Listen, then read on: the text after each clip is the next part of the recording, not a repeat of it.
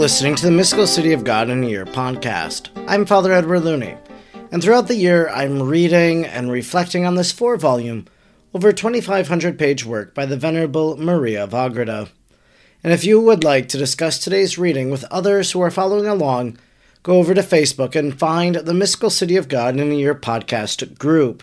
Now let us thank God for the life of Venerable Maria of Agreda. All good and holy God, we thank you for the life of your servant Maria of Agreda. May we follow her holy example and shun the allurements of the world and abandon ourselves to your perfect will. Like her, may we enter into the quiet of heartfelt prayer and find your presence deep in the silence of our souls. Through the intercession of the Blessed Virgin Mary, the Immaculate Conception, may we pursue with deepest longing a profound purity of heart, mind, and body. By the prayerful help of Venerable Maria of Agreda, may we become holy and radiate the light and life of Christ to all we meet. Today is day number 102. We are reading from Volume 2, Chapter 8, paragraphs 87 to 98. Chapter 8 Our great Queen, in the presence of the Lord, pleads for the hastening of the Incarnation and of the redemption of man, and His Majesty yields to her prayer. 87. The heavenly Princess, Most Holy Mary, had now attained such fullness of grace and beauty, and the heart of God was so wounded by her tender affections and desires. Canticles 4 9. And that he was, so to say, irresistibly drawn to begin his flight from the bosom of the Eternal Father to the bridal chamber of her virginal womb, and end the long delay of more than five thousand years. Nevertheless, since this new wonder was to be executed in the plenitude of his wisdom and equity, the Lord arranged this event in such a way that the Princess of the Heavens herself, being the worthy mother of the incarnate Word, should at the same time be also the most powerful mediatrix of his coming, and the Redeemer of his people much more than Esther was of Israel. Esther chapter 7 and 8. In the heart of Most Holy Mary burned the flame which God Himself had enkindled, and without intermission she prayed for the salvation of the human race. However, as yet the most humble lady restrained herself in modesty, knowing that on account of the sin of Adam, the sentence of death and of eternal privation from the vision of God had been promulgated. Genesis 3:19. 88. A heavenly strife thus arose in the most pure heart of Mary between her love and her humility. And lost in these sentiments, she repeated many times, Oh, who shall be able to secure the salvation of my brethren? Oh, who shall be able to draw from the bosom of the eternal Father, his only begotten, and make him a partaker of our mortality? Oh, who shall oblige him to give to our human nature the kiss of his mouth, for which the bride asks him? Canticle 1 1. But how can we, the children and descendants of the malefactor who committed the crime, ask for this favor? How can we draw him toward us? Whom our fathers repelled. O my love, if I could but see thee at the breasts of thy mother, the human nature. Canticle 8 1. O light of lights, God of the true God, would that thou descend bending down thy heavens. Psalm 143 5. And shedding thy light upon those that live sitting in darkness. Isaiah 9 2. Would that thou pacify thy father, and by thy right hand, that is, by his only begotten, hurl the proud Ammon thy enemy, the devil, from his height. Who shall be the mediatrix? Who shall draw from the celestial altar, as with tongs of gold? Isaiah 6 6. That ember of the divinity for the purification of the world, as once did the seraphim, according to the word of the prophet Isaiah. 89. This prayer Most Holy Mary repeated during the eighth day of her preparation and at midnight, being wrapped and entranced in the Lord, she heard his majesty responding to her My spouse and my dove, come, my chosen one, for the common law does not apply to thee. Esther 15:13 Thou art exempt from sin, and thou art free from its effects, since the moment away from thee the scepter of my justice. Thou art exempt from sin, and thou art free from its effects since the moment of thy conception. When I gave being to thee, I turned away from thee the scepter of my justice, and laid upon thy neck that of my great clemency, in order that the general edict of sin might not touch thee. Come to me, and be not dismayed in the consciousness of thy human nature. I am he that raises the humble, and fills with riches those who are poor. Thou hast me for thy friend, and my liberal mercy shall be at thy disposal. 90. These words our queen heard intellectually, and as in the preceding night she presently felt herself raised by the holy angels bodily to heaven, while in her stead remained one of the angels of her guard. Again she ascended to the presence of the Most High, so enriched by the treasures of his graces and gifts, so fortunate and beautiful, that she singularly excited the wonder of the supernal spirits. They broke out in praise of the Almighty, saying, Who is this that ascends from the desert, overflowing with delights? Canticle 8 5. Who is she that so attracts and compels her beloved as to bear him with her to the earthly habitation? Who is she that rises as the dawn, more perfect than the moon, chosen as the sun? Canticles 6 9. How refulgent doth she rise from the darkness of the earth! How is she so courageous and strong, being clothed in such fragile nature? How does she in her strength overcome the Almighty? And how comes it that the heavens, which are closed against the children of Adam, are thus thrown open to the singular woman, sprung from the same race? 91. The Most High received his holy and chosen bride most Holy Mary into his presence, although this happened not in an intuitive, but in an abstractive vision of the divinity. It was accompanied with incomparable favors of light and purification, proceeding from the Lord himself, such as were specially reserved for this day, for they were so divine that in our way of speaking God himself, who wrought them, was astonished, and was charmed with the work of his hand. As if entranced with love, he spoke to her and said, revertere, revertere, sulamitis ut utemur te. Return, return, O Sulamites, that we may behold thee. My spouse, my most perfect and beloved dove, pleasing in my sight, turn and advance towards us, that we may behold thee and be charmed by thy beauty. I do not regret to have created man, and I delight in his formation, since thou hast been born of him. Let my celestial spirits see how justly I have desired and do desire to choose thee as my spouse, and the queen of all the creatures. Let them see what good reason I have to rejoice in this my bridal chamber, from whence my only begotten, next to that of my own bosom, shall derive the greatest glory.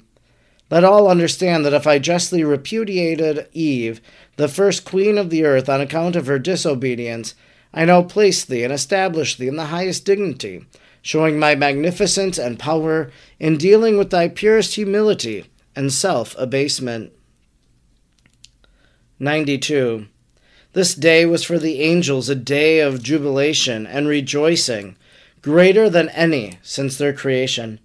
And when the most blessed Trinity thus chose and appointed his spouse and mother of the Word for the Queen and the Lady of the creatures, the holy angels and all the celestial court of spirits acknowledged and received her as their mistress and superior and they sung sweet hymns of glory in her honor and in praise of her author.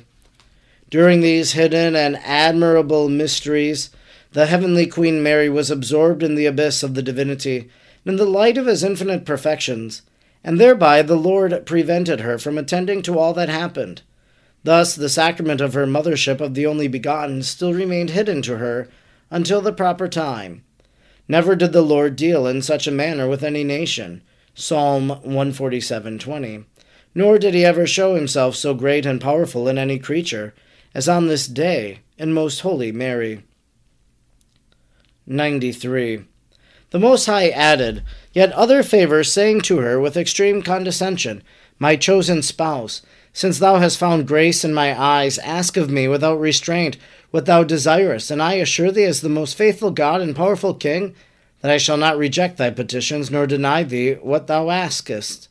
Our great princess humiliated herself profoundly, and relying on the promise and royal word of the Lord, and inspired with highest confidence, she answered, saying, My Lord and highest God, if I have found grace in thy eyes, Genesis 18 27, although I am dust and ashes, I will speak in thy divine presence, and pour out to thee my heart. Psalm 61 9.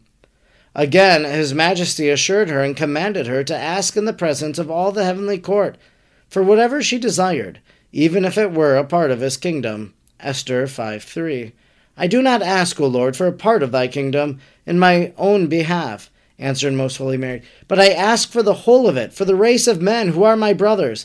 I beseech thee, highest and powerful King, that according to thy immense kindness thou send us thy only begotten, our Redeemer, in order that he may satisfy for the sins of all the world, that thy people may gain the freedom so much desired, and that through the satisfaction thus rendered to thy justice, peace may be declared among men upon earth, and that the portals of heaven closed by sin may be thrown open for its inhabitants. Let all flesh see thy salvation. Isaiah 52:10. Let peace and justice give each other that close embrace and the kiss which David asked for. Psalm 84:11. Let us mortals possess a teacher, a guide and a savior. Isaiah 30:20. A chief who shall live and dwell with us. Baruch 338. Let the day of thy promises dawn upon us, O my God. Let thy words be fulfilled, and let the Messiah expected for so many ages arrive. These are my anxious desires, and for this do I breathe forth my sighs, since thou showest to me the condescension of thy infinite clemency. 94. The highest Lord, who wished to bind himself by her prayer, disposed and incited the petitions of his beloved spouse. Benignly he inclined toward her and answered her with singular clemency. Pleasing to my will are thy requests, and acceptable are thy petitions. It shall be done as thou askest. I desire, my daughter and spouse, what thou seekest. As a pledge of this, I give thee my word and promise thee that very shortly my only begotten shall descend to the earth and shall vest himself and unite himself with the human nature. Thus thy acceptable wishes shall be executed and fulfilled. 95. With this assurance and divine promise, our great Queen Princess felt new enlightenment and security in her spirit, convincing her that the end of that long, protracted, and prolix night of sin and of the ancient law was approaching, that the brightness of human redemption was about to dawn, and because the rays of the sun of justice, whose dawn was soon to arise from her, so closely and so intensely enveloped her about, she became herself the most beautiful aura, inflamed and refulgent, as it were, with the fiery clouds of the divinity, which transformed all things within her, all afire with love and gratitude for the approaching redemption. She gave unceasing praise to the Lord, both in her own name and that of all the mortals. In this occupation she passed that day after the angels had again restored her to the earth. I must grieve at my ignorance and shortcomings in explaining these so exalted mysteries. And if learned men and great students cannot give an adequate explanation of these things, how shall it be given by a poor and lowly woman? May my ignorance be supplemented by the light of Christian charity, and my presumption be atoned for by my obedience. Instruction which Most Holy Mary, the Queen, gave me. 96. My dearest daughter, how far removed is worldly wisdom from the admirable operations of the divine power in these sacraments of the incarnation of the divine word in my womb. Flesh and blood cannot reach them, and not the angels and seraphim, though they be of the highest, nor can they know mystery so deeply hidden and so far beyond the ordinary course of grace. Praise thou, my beloved, the Lord, for them with incessant love and thankfulness. Be thou not any longer slow in understanding the greatness of his divine love, and his readiness to benefit his friends and dear ones, whom he desires to elevate from the dust and enrich in diverse manners. As soon as thou hast penetrated into this truth, will oblige thee to thank him and incite thee to undertake the great things that become a most faithful daughter and spouse. 97. And in order that thou mayest dispose thyself and be inspired so much the more, I remind thee that the Lord often says these same words to his chosen ones Revertere, revertere, ut intuamur te. For he who derives just as great pleasure from their deeds as when a father rejoices in his beloved and well behaved son, whom he looks upon many times with great affection, or as an artist when he beholds with pride and perfect works of his hands, or as a king who inspects the rich city, which he has added to his dominions, or as one who is pleased with his much beloved friend. There is only this difference. The Most High finds incomparably more delight than all these in the souls which he has chosen for his blessings, and in proportion as they dispose themselves and advance in virtue, the Lord also multiplies his favors and benefits. If the mortals that attain to the light of faith would enter into this truth, they would merely, on account of this complacence of the Almighty and their good deeds, not only preserve themselves from sin, but they would zealously engage in great works until death and eagerly show their loving servitude to Him, who is so liberal in rewarding and so generous in His favors. 98. When on this eighth day which thou hast described, the Lord in heaven spoke to me these words, Revertere, revertere, asking me to turn toward him, and allow the celestial spirits to look upon me. I was made aware that the pleasure which his divine majesty derived in beholding me, by itself exceeded all the delight and complacency which he ever derived from all the most saintly souls in the height of their sanctity. In his gracious condescension he was more pleased in me than in all the apostles, martyrs, confessors, virgins, and all the rest of the saints. And this pleasure and complacency of the Most High overflowed and enriched my spirit with such an influx of grace and participation of the divinity that thou canst neither understand nor explain it as long as thou art in the mortal flesh.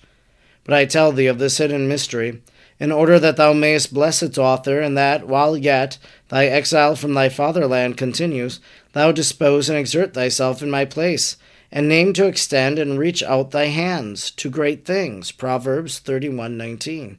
Give to the Lord the satisfaction expected of thee, and strive after it, thus earning his blessings and soliciting them for thyself and thy neighbor with perfect charity. This concludes our reading from chapter 8 of volume 2. We've been reading from paragraphs 87 to 98. Maybe two things to bring out from our reading today. The first would just be the idea of Mary's heart.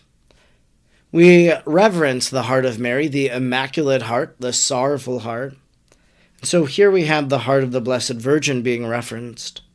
In the heart of Most Holy Mary burned the flame which God Himself had enkindled, and without intermission she prayed for the salvation of the human race. God enkindled that flame, and without stop she prayed for the salvation of the human race.